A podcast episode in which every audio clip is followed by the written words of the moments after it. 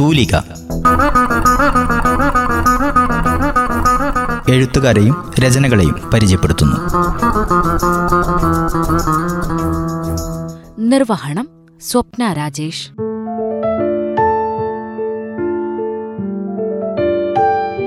നമസ്കാരം പ്രിയ ശ്രോതാക്കളെ. തൂലികയുടെ പുതിയൊരധ്യായത്തിലേക്ക് ഏവർക്കും സ്വാഗതം. ഇന്ന് ഞാൻ നിങ്ങൾക്ക് വേണ്ടി പരിചയപ്പെടുത്തുന്നത് അധ്യാപകനും നോവലിസ്റ്റുമായ വർഗീസ് കരിമ്പിലിനെയാണ്. വയനാട് കരിമ്പിൽ സ്വദേശിയായ ഇദ്ദേഹം നോവൽ മാത്രമല്ല എഴുത്തിന്റെ വ്യത്യസ്തങ്ങളായ വഴികളിലൂടെ ചെറുകഥകളെയും കവിതകളെയും ഗാനരചനകളെയും അടയാളപ്പെടുത്തിക്കൊണ്ടിരിക്കുന്നു.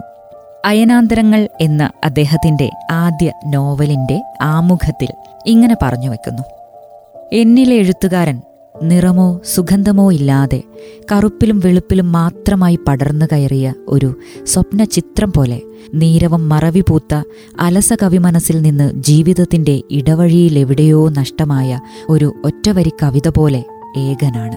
എഴുതപ്പെടുവാൻ ചുമരുകളില്ലാതെ അക്ഷരങ്ങളെ കൂട്ടിക്കെട്ടിമെടുത്ത് തന്നിലേക്ക് തന്നെ ഒതുങ്ങിയ വായിക്കപ്പെടാത്ത ഒരു ഒറ്റവരി കവിത പോലെ ഏകൻ എന്ന്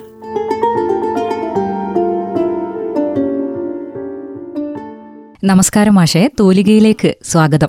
താങ്ക് യു ആദ്യത്തെ പുസ്തകം നോവലാണല്ലോ. അതെ. അപ്പോൾ അയനാന്തരങ്ങൾ എന്ന ഈ നോവലിനെ പറ്റി തന്നെ ആവട്ടെ ആദ്യത്തെ സംസാരം. തീർച്ചയായും. എന്റെ ആദ്യത്തെ നോവലാണ്. ഇനിയും ഒരുപാട് ഇത്തരം നോവലുകൾ വരണം എന്ന ആഗ്രഹത്തോടു കൂടി ഞാൻ ആദ്യമായി എഴുതിയ നോവലാണ്. ഈ നോവലിൽ പ്രതിപാദിച്ചിരിക്കുന്ന പല വിഷയങ്ങളും എന്റെ ജീവിതവുമായിട്ട് അഭേദ്യമായ ബന്ധമുള്ള കാര്യങ്ങളാണ്. അതുകൂടാതെ പുറത്തുള്ള കേരളത്തിന് പുറത്തുള്ള എന്റെ ജീവിതം എനിക്ക് സമ്മാനിച്ച ചില അനുഭവങ്ങൾ എന്നെക്കൊണ്ട് എഴുതാൻ പ്രേരിപ്പിച്ച ചില കാര്യങ്ങളുണ്ട്. ആ കാര്യങ്ങളൊക്കെയാണ് ഈ പുസ്തകത്തിൽ പറഞ്ഞിട്ടുള്ളത്. ഇതിൽ പാതി ഭാവനയും പാതി യാഥാർത്ഥ്യവുമാണ്. പ്രമേയം എന്ന് പറയാൻ പറ്റുന്നത് തീർച്ചയായും കുറച്ച് അനുഭവങ്ങൾ ചേർത്ത് വെച്ചതാണ് അല്ലേ? അതെ തീർച്ചയായും അനുഭവങ്ങളാണ്. കാരണം അനുഭവങ്ങളാണല്ലോ മനുഷ്യന്റെ ജീവിതത്തിന് വെളിച്ചം പകരുന്നത് ജീവിതത്തെ മുന്നോട്ട് കൊണ്ടുപോകുന്നത്. നമ്മുടെ ജീവിതം എന്ന് പറയുന്നത് തന്നെ അനുഭവങ്ങളുടെ ഒരു തുടർച്ചയാണ് ഒരു ഒരു നൈരന്തര്യമാണ്. അതുകൊണ്ടാണ് നമുക്ക് ജീവിതം ഒരു യാത്രയായിട്ട് അനുഭവപ്പെടുന്നത്. അപ്പോൾ അത്തരമുള്ള അത്തരത്തിലുള്ള കുറച്ച് കഥാപാത്രങ്ങളുടെ ജീവിത യാത്രയെക്കുറിച്ചാണ് നോവലിൽ പറയുന്നത്. ഇതിലെ ജീവിതത്തിന്റെ കൂട്ടിമുട്ടലുകൾ എന്ന് പറയുന്നത് നാം വിചാരിക്കുന്നു നമ്മുടെ ജീവിതങ്ങളെല്ലാം പരസ്പരം കണ്ടുമുട്ടുന്നവയാണ് എന്ന്. പക്ഷേ ജീവിതത്തിന് ഒരു സമാന്തര സ്വഭാവമുണ്ട്. എത്രയധികം കണ്ടുമുട്ടുന്നുണ്ടെന്ന് പറഞ്ഞാലും നമ്മൾ എപ്പോഴും സമാന്തരമായി സഞ്ചരിക്കുന്നവരാണ്. നമുക്കെല്ലാവരുടെയും ഉള്ളിൽ ഒരു മുറിയുണ്ട്. സ്വന്തമായ ഒരു മുറിയുണ്ട് അവനവന്. ആ മുറിക്ക് ഉള്ളിൽ നിന്നുകൊണ്ട് ആ സ്പേസിനെ അംഗീകരിക്കുന്നവരെ നോക്കിക്കാണുകയാണ് നമ്മൾ ഏറ്റവും സന്തോഷത്തോടുകൂടി ചെയ്യുന്ന ഒരേ ഒരു കാര്യം. അല്ലാത്തവരെ നമ്മൾ അകറ്റാനാണ് ശ്രമിക്കാറുള്ളത്. നമ്മൾ ചിരിച്ചു കാണിക്കുന്നു പക്ഷേ ആ ചിരിയെന്ന് പറയുന്നത് ശരിക്കുമുള്ള ചിരി ആവണമെന്നില്ല. മതി സുഹൃത്തെ ഇനി നമുക്ക് പിരിയാം എന്നുള്ളതിന്റെ ഒരു അങ്ങനെയും ആവാം. അതെ അങ്ങനെയും ആകാം. അങ്ങനെയും ആകാം. അപ്പോൾ ഈ ജീവിതം കൂട്ടിമുട്ടിച്ച കുറച്ച് ആളുകളെയാണ് ഈ കഥയിൽ ഈ നോവലിൽ ഞാൻ പരിചയപ്പെടുത്തുന്നത്. അപ്പോൾ നോവൽ എഴുതിയത് ഇപ്പം അടുത്ത് ചെയ്ത നോവലാണോ അല്ലെങ്കിൽ ആദ്യമേ ഇത് എഴുതി വെച്ചിരുന്നോ? കൊറോണ കാലത്താണ് എഴുതി തുടങ്ങുന്നത്. കാരണം അതുവരെ ഞാൻ ജോലിയുടെ തിരക്കുകളിലായിരുന്നു. കൊറോണ കാലമായപ്പോഴേക്കും ധാരാളം സമയം ലഭിച്ചു. അപ്പോൾ ആ ഒരു സമയം ക്രിയാത്മകമായി ചെലവഴിക്കാം എന്ന് തോന്നിയപ്പോൾ കാര്യങ്ങളെ മുന്നോട്ടേക്ക് കൊണ്ടുപോവുകയായിരുന്നു. എഴുത്ത് ആദ്യമൊക്കെ എഴുതിയിരുന്നത് പേപ്പറുകളിലായിരുന്നെങ്കിൽ ഇത് ഈ നോവൽ ഞാൻ പൂർണമായും എഴുതിയത് കമ്പ്യൂട്ടറിലാണ്. അപ്പോൾ ടൈപ്പ് ചെയ്ത് അങ്ങനെ ചെയ്യുകയാണ് ചെയ്തത്. അതുകൊണ്ട് തന്നെ എനിക്ക് കുറെ കൂടി സൗകര്യമായിരുന്നു എഡിറ്റിങ്ങും കാര്യങ്ങളൊക്കെ നടത്താൻ.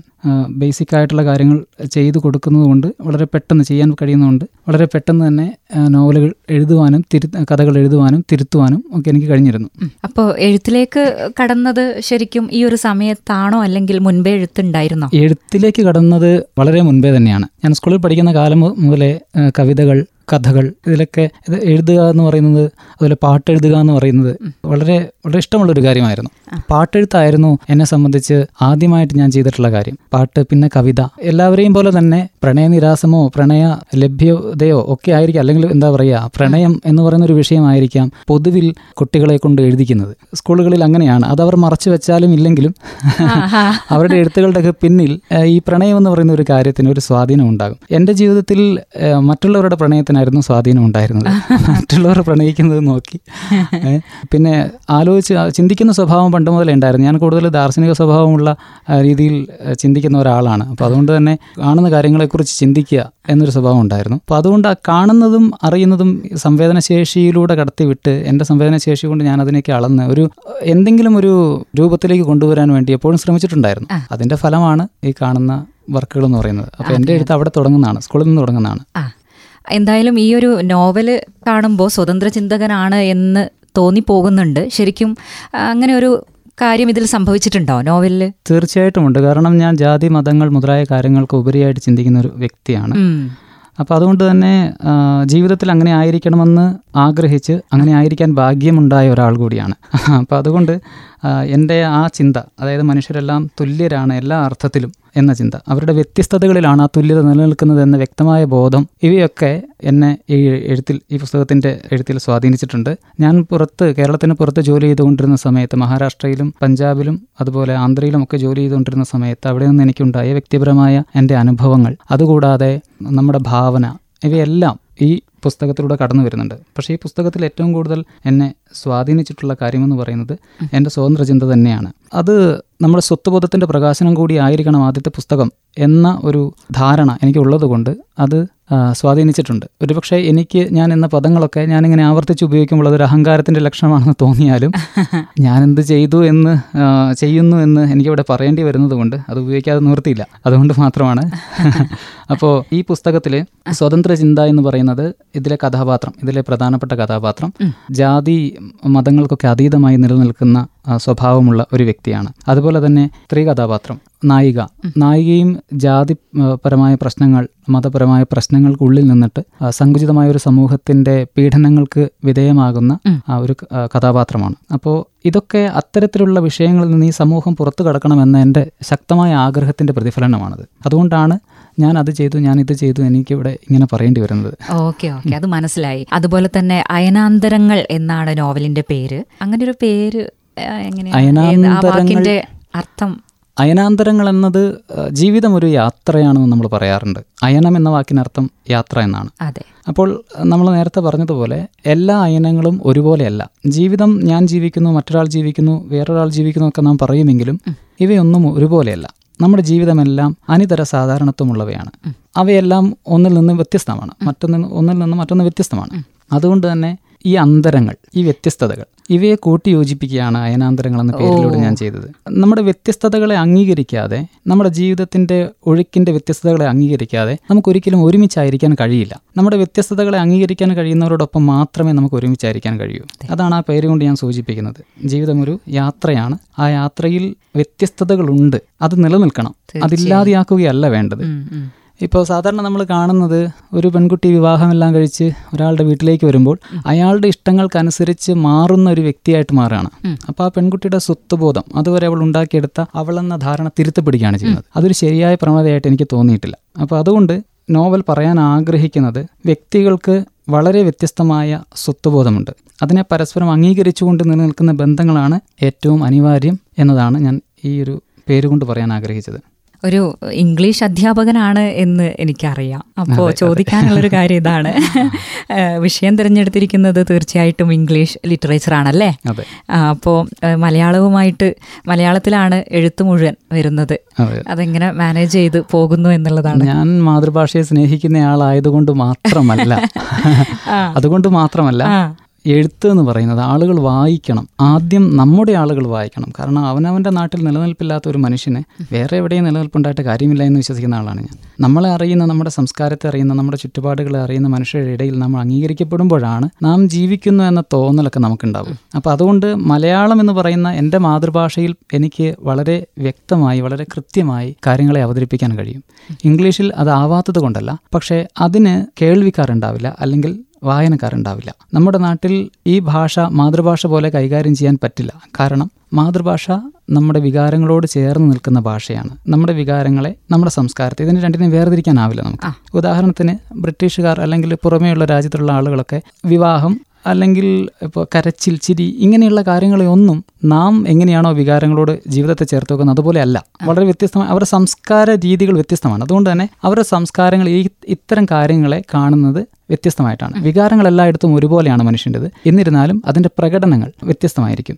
ഇപ്പോൾ മലയാളത്തിൽ നമുക്ക് അച്ഛനെ നീ എന്ന് വിളിക്കാൻ കഴിയില്ല. അങ്ങനെ ഒരു പ്രയോഗം മലയാളത്തിൽ ഇല്ല അച്ഛനെ നീ എന്ന് വിളിക്കുന്ന ഒരു സംസ്കാരമില്ല.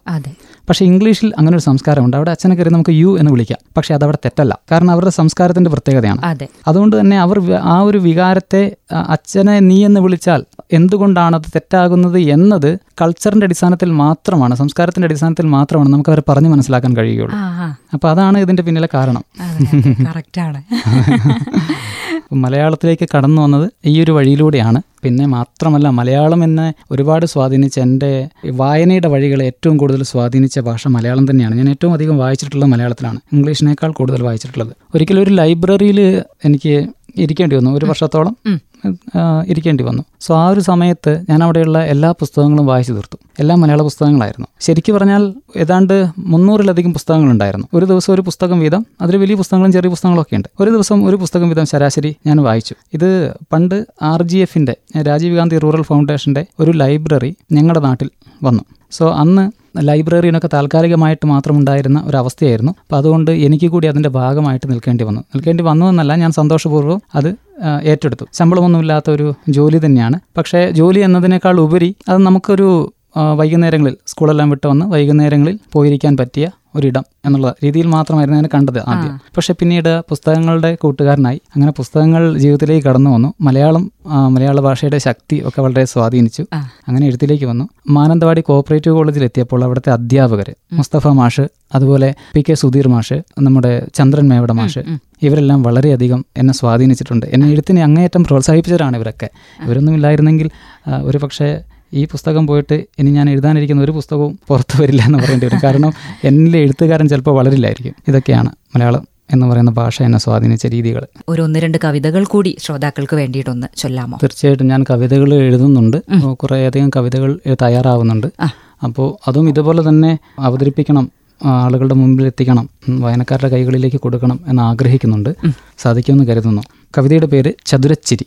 അത് സാർ എഴുതിയത് തന്നെ അതെ ഞാൻ എഴുതിയ ഞാൻ എഴുതിയ കവിതയാണ്. പാർലമെന്റിൽ വെച്ച് ഗാന്ധിയും ഗോഡ്സയും കണ്ടുമുട്ടി. പാർലമെന്റിൽ വെച്ച് ഗാന്ധിയും ഗോഡ്സയും കണ്ടുമുട്ടി.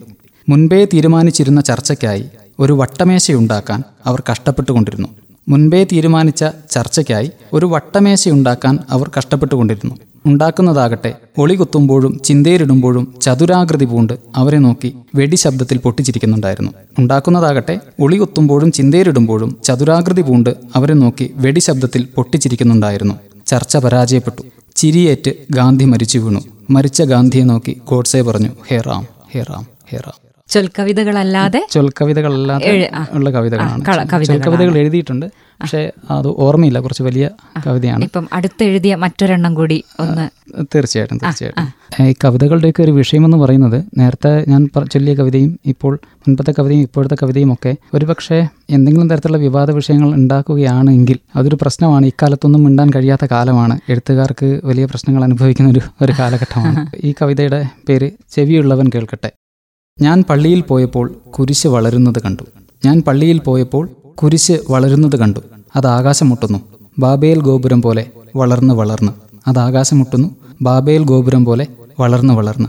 അപ്പോഴും ക്രിസ്തു അടിയും ഏറും കൊണ്ട് മുൾക്കിരീടം ധരിച്ച് വിജനമായ തെരുവുകളിലൂടെ നടക്കുന്നുണ്ടായിരുന്നു. അപ്പോഴും ക്രിസ്തു അടിയും ഏറും കൊണ്ട് മുൾക്കിരീടം ധരിച്ച് വിജനമായ തെരുവുകളിലൂടെ നടക്കുന്നുണ്ടായിരുന്നു.